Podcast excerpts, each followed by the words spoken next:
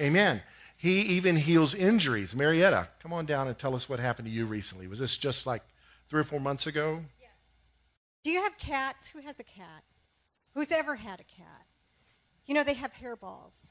And the last place you want to have one of those is on furniture, right?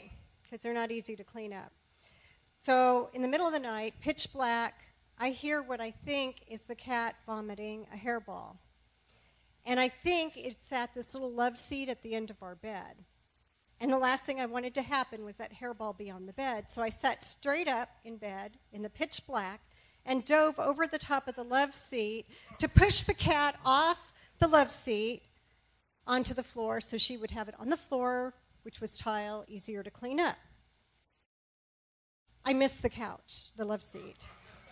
I fell on the floor, hit my face, split my lip, bruised both knees, had a goose egg about that big sticking straight out of my shin, and my arm hurt really bad. What I didn't know was I had broken my arm. And this happened on a very, in the middle of the night, Saturday night.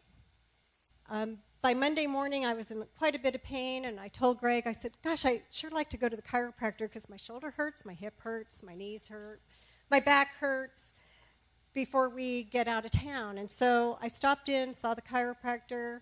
She adjusts all parts of me, one by one. She gets to my arm, and she's reluctant to do it without an x-ray. She takes an x-ray, walks me around the backside, shows me on this giant Apple TV screen that my arm is broken, my right arm, and tells me I need to go see an orthopedic doctor when I get back up here. So I go to an orthopedic doctor. It takes me 3 days to get in. In the meantime, Greg and I are praying for my arm to be healed because I do not need a broken arm. I don't want one. I didn't ask for it, and I just do not want it. On the morning that I was to see the orthopod, I woke up and I felt what I can only describe as big. Not fat, because we all do that, ladies, right?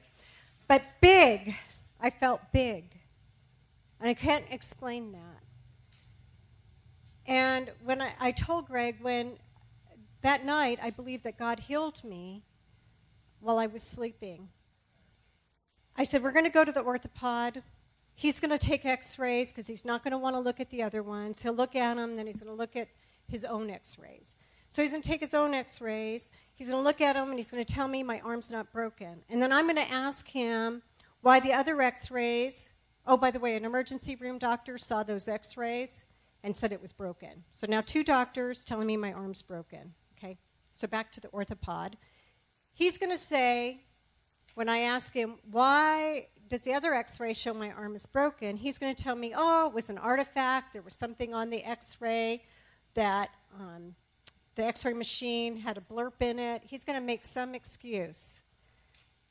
So the doctor comes into the room, looks at my arm, tells me my arm is not broken, that it's badly sprained. It's going to take probably longer to get over. If I had broken it, I would have been better off. He tells me, and when I ask him, well, what the other x-rays show that it's broken, he says, oh, I don't know about those. Maybe it was a growth plate. A growth plate that runs diagonal. We know what growth plates are. They don't run diagonal. They don't run long ways. They run like this. So here I am. He's telling me exactly what I told Greg he would say. Within 36 hours, I was able to lift sacks of feed. They weigh 50 pounds a sack. When he told me that I wouldn't be able to lift anything heavier than a Coke can. God healed me. He still heals.